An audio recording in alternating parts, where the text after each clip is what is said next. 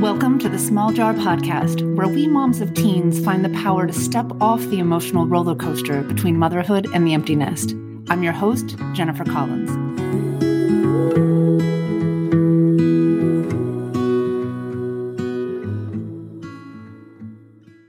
Episode number 32. Hello, friends. I want to start by thanking you for listening. This time last year, I had this crazy idea to start a podcast, sharing my journey moving toward the empty nest. One year ago, I had absolutely no idea how to do a podcast. What I did know is that I'd been having a really rough time with my boys as they got older, and I grappled with the purpose of my life. And that I'd discovered the gift of self coaching and managing my mind. And this opened the door for the possibilities of my life. I knew that I had to share this gift with the world. And so here I am a year later, and I'm blown away by how much I've grown through this process, how much I've learned. And I hope you've been learning along with me. And this is all because I've learned how to both accept the reality of what is in my life and also how to harness my own power to change everything for myself. But my journey started with learning how to simply feel better, and so that's one of the first topics I want to tackle in this new year feeling better by taking control of our emotional life. In my last podcast, I talked about who you want to be in 2023. For the next few weeks, I'm going to be diving into some of the specific goals I see many of my clients working on. As I mentioned last week, us empty nesters have a storied relationship with goal setting. Some of us don't bother setting New Year's resolutions anymore. It just doesn't feel like it's worth setting ourselves up for failure some of us may be working on health goals, and often these goals are things that we feel like we've been working on forever. In the words of one of my dear clients, these are goals that we've struggled with all of our lives. Other of us would like to have a big goal, or maybe we do have a big goal in mind, but we're just not sure how to move forward. Maybe we want to change careers or start a business or a nonprofit. Maybe we want to get back into the workforce after staying at home or to find new love. What's interesting is that one of the most common experiences of my clients and friends, and as I've mentioned, this has been a driving force for me in my life. The common thread is that we just want to feel better in our lives to start. In fact, one of the reasons many of us don't even bother setting big goals for ourselves is that we feel stuck in some kind of pain. And so this negative emotional experience crowds out dreaming or goal setting. It's exhausting, honestly, to feel so emotionally drained it wears us out the anxiety, frustration, sadness. And that's not to say that we're all depressed all of the time. In fact, there are some beautiful aspects of our lives right now. It just can feel so fleeting, the joy. Like the minute we're present with happiness, it's already slipping out of our fingers. We know we have things to be grateful for, so many things, in fact. But at the same time, life feels hard. And on top of this, we can feel guilty about feeling bad, like we should feel better. Not only better, but more grateful, as if the fact that we're mothers means that we're not entitled to feel dissatisfied. So many women can't have children, and here we are with these beautiful humans we've raised, and we're not happy? How dare we? Well, we do dare, whether we like it or not. Sometimes it's hard. Sometimes we wonder if it's all enough, if we're enough if something might have been different if we'd only made different choices. And now we're not sure how to change. We're stuck. And as I mentioned last week, we as women in our 40s and 50s are up against some unique challenges. As much as we love and adore our teens and adult children, and we really, we really do, we can find ourselves on a roller coaster of love and insanity we can be overcome with joy and pride for our children one minute, and then the next, without warning, we feel frustrated, anxious, angry, hurt, guilty. I could go on. Our children are exerting their independence in so many ways, and many of them are unexpected or not exactly what we'd hoped for. Experts say that developmentally, it's 100% normal for our kids to pull away and become distant, that it's natural for them to test us and potentially go against the values we've tried to instill in them. And it's not all about us. They're exploring new friendships and romantic relationships. They're trying to figure out who they are separate from us. And some of this involves testing things that we've warned them against. They may be experimenting with alcohol or drugs. They start driving, and we lose control of a huge aspect of their time and safety. They spend more time away from us or behind closed doors. I actually thought that the last year my son was home would be this beautiful year long trip down memory lane, celebrating all of his accomplishments. And yes, there were plenty of those moments, but it was also painful in ways that knocked me sideways. Let's face it, whether we want to admit it or not, the narrative in many of our minds is that we have done everything for these kids.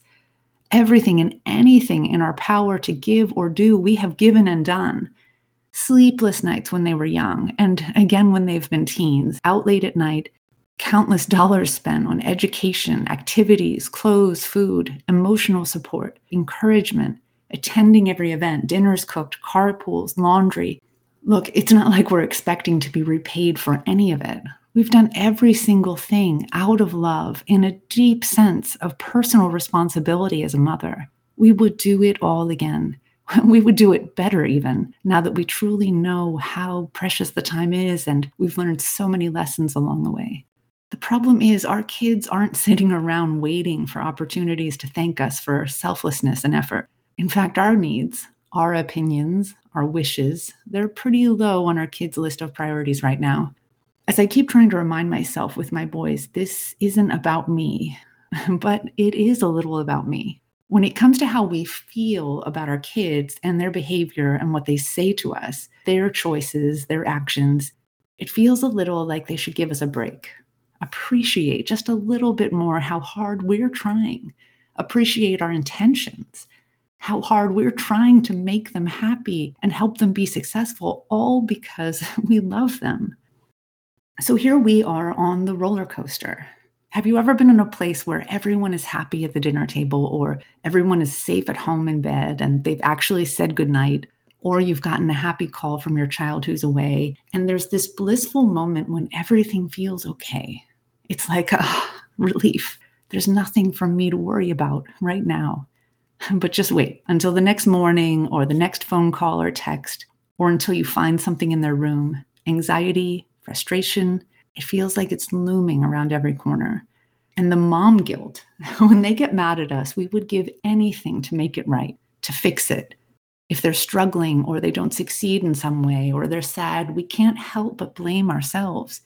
We should have been more on top of their homework. We should have spent $10,000 for that college advisor. We take on every failure as if it's a failure of our own. Worse, even, sometimes we care more than they seem to. We tell ourselves it's about our children's future, but in fact, so much of this is how we define our role as mothers, that it's our responsibility. And in our minds, often we're responsible for all of it. Although the sick thing is, we don't give ourselves much credit for the wins.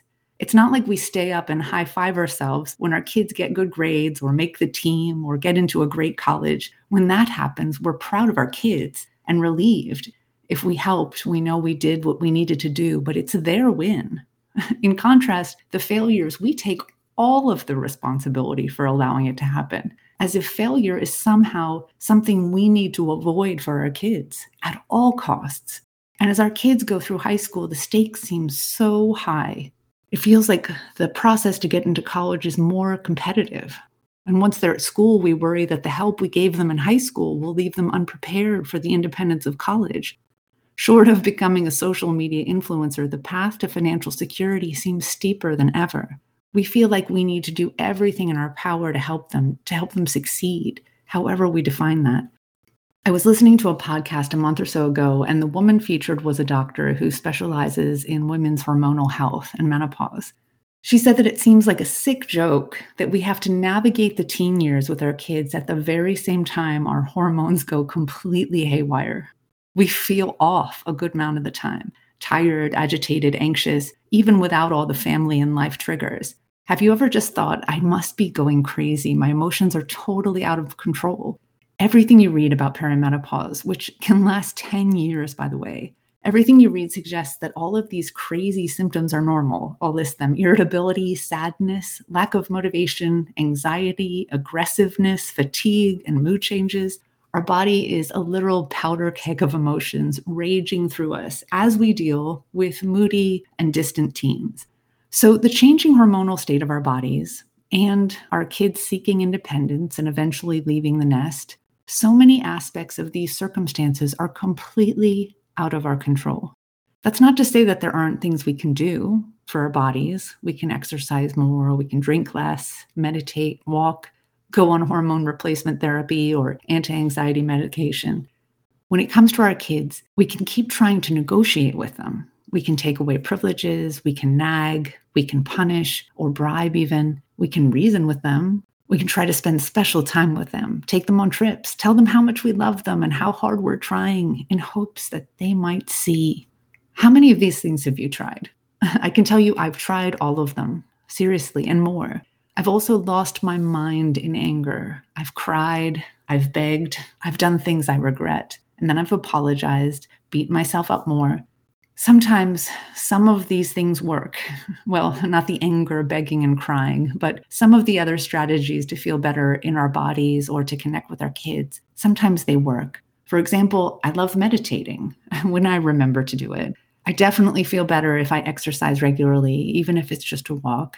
Sometimes I get through to my boys. There are times when I could weep with gratitude when they write me a particular insightful Mother's Day or birthday card or when they tell me they love me out of the blue, or they excitedly share something with me, something unexpected. Sometimes at the end of the day, I can reflect that I showed up exactly as I wanted to, and it all worked out. But just as often, the things I try when it comes to feeling better about my kids or my body, any of the other frustrations we might have about family, friends, work, sometimes the way we try to fix the situation or feel better about it just doesn't work. For example, for me, sometimes exercise makes me feel more exhausted, more hungry. Sometimes I show up in exactly the way I want to with my boys or other people in my life, and they still shut me out or disagree. The point I'm making is yes, there's always something we can do, but whether we do everything right or everything wrong, there's quite a bit about our life right now that's not in our control. Our hormones, zero, no control happening. Our kids, it feels like less than zero control, like opposite day. The things we try to do to help and ways we try to connect with our kids can backfire, literally, despite our very best intentions. We are powerless. I want to ask you to sit with that for a minute. When it comes to my kids, I am powerless in many respects. I'm certainly no longer in control. When it comes to aging, my hormones, I'm powerless. What comes up for you when you contemplate that statement? I am powerless. It's not comfortable. You might want to argue with me. You might want to tell me all of the things that you can do or should do. But what I want to invite you to do right now is embrace the powerlessness. Stop fighting it. It might feel scary and a bit unnatural at first. We've been moms for so long at this point, and we've been in control. But the simple fact is that we are now no longer truly in control of our kids. Let's just start there. When we think about parenting our kids, we don't think of it as control. We think of it as our responsibility. We feel like we do know. We feel like we know our kids and we want the best for them. And we certainly know more about how the world works than they do. We just want what's best for them. So we're fairly certain that we're right about the path that they should be taking. For example, they should never drink and drive or do drugs. they should go to college. They should apply themselves at school and be on time. They should be respectful. I could go on and on. And this list isn't unreasonable until our kids do drink, they do do drugs, until they tell you they don't want to go to college or they don't care about school and that they're actually never on time or that they act in a way that we think is disrespectful. Our kids do those things and more that we don't agree with. Now, some of the things our kids do that we don't love, we can live with. We've learned to pick our battles. But think of that phrase even picking our battles. It implies that there's a war that we're waging with our kids and that someone has to win. And so there might be one or two non negotiables for you. I know I've come across mine. The things I'm willing to go to war for with my kids, or that's at least what I've shown them, that there are things that I need to be right about, that I need to make them see. It is about control, about helping our kids live up to our expectations. And look, I'm not judging here. This has been me. This has been my experience. And I wonder if you can consider that it might be yours as well. What is it about your kids? What is it that they do that drives you crazy with anxiety or anger? What are the specific behaviors you've noticed that make you feel terrible? These behaviors, these are actions your kids are taking. And in many cases, the reasons they're engaging in these behaviors has nothing to do with us but we make it about us because we can see the repercussions of these behaviors and we feel a deep responsibility for helping our kids avoid these consequences. If our kids do drugs or they drink, they could die, they could get hurt, they could get arrested. If our kids don't apply themselves in school, they won't get into college, they won't be successful. If our kids don't go to college, disaster. You may or may not agree with these specific statements, but my point is that whatever actions our kids take, that make us unhappy in some way, there's a consequence in our minds that we desperately want to avoid because we know that if our kids get hurt or fail, then we imagine they will feel terrible. But what's also happening is that we want to avoid feeling terrible, feeling like a failure, feeling responsible for something disastrous in our kids' lives. So we desperately need to fix it, to avoid it. So we enter the battleground and we fight for our point of view. We fight for control to change our kids' behavior. Byron Katie often says, when you fight with reality, you lose, but only 100% of the time.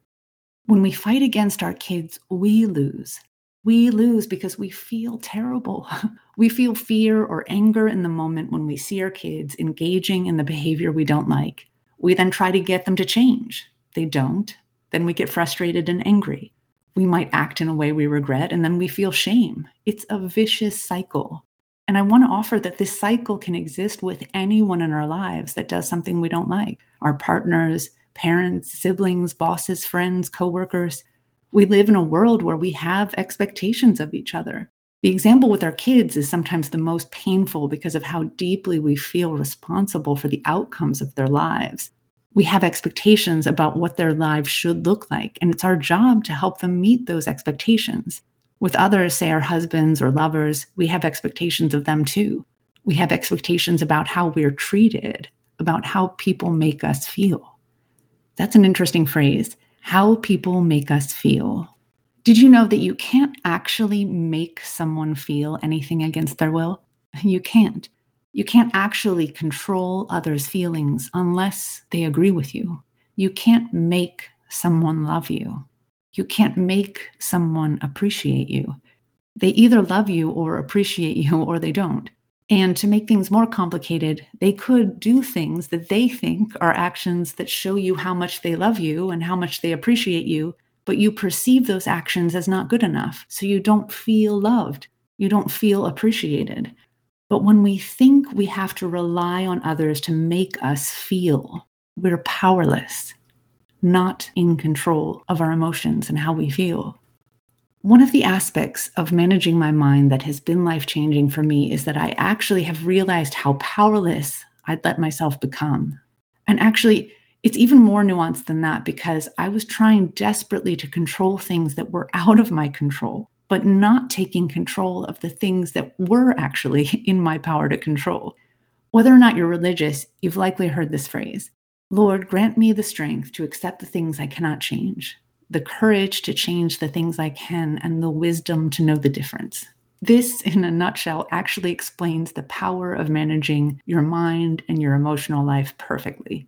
There are things that are out of your control namely other people and the way they show up in their lives, their actions, their perceptions of their lives, their feelings. These are not in your control. But that also implies that other people are not in control of your feelings unless you let them. Now, look, the hormonal state of our bodies, sometimes that leads us to have a reaction that feels not in our control. So we are sometimes more emotional because of our hormones.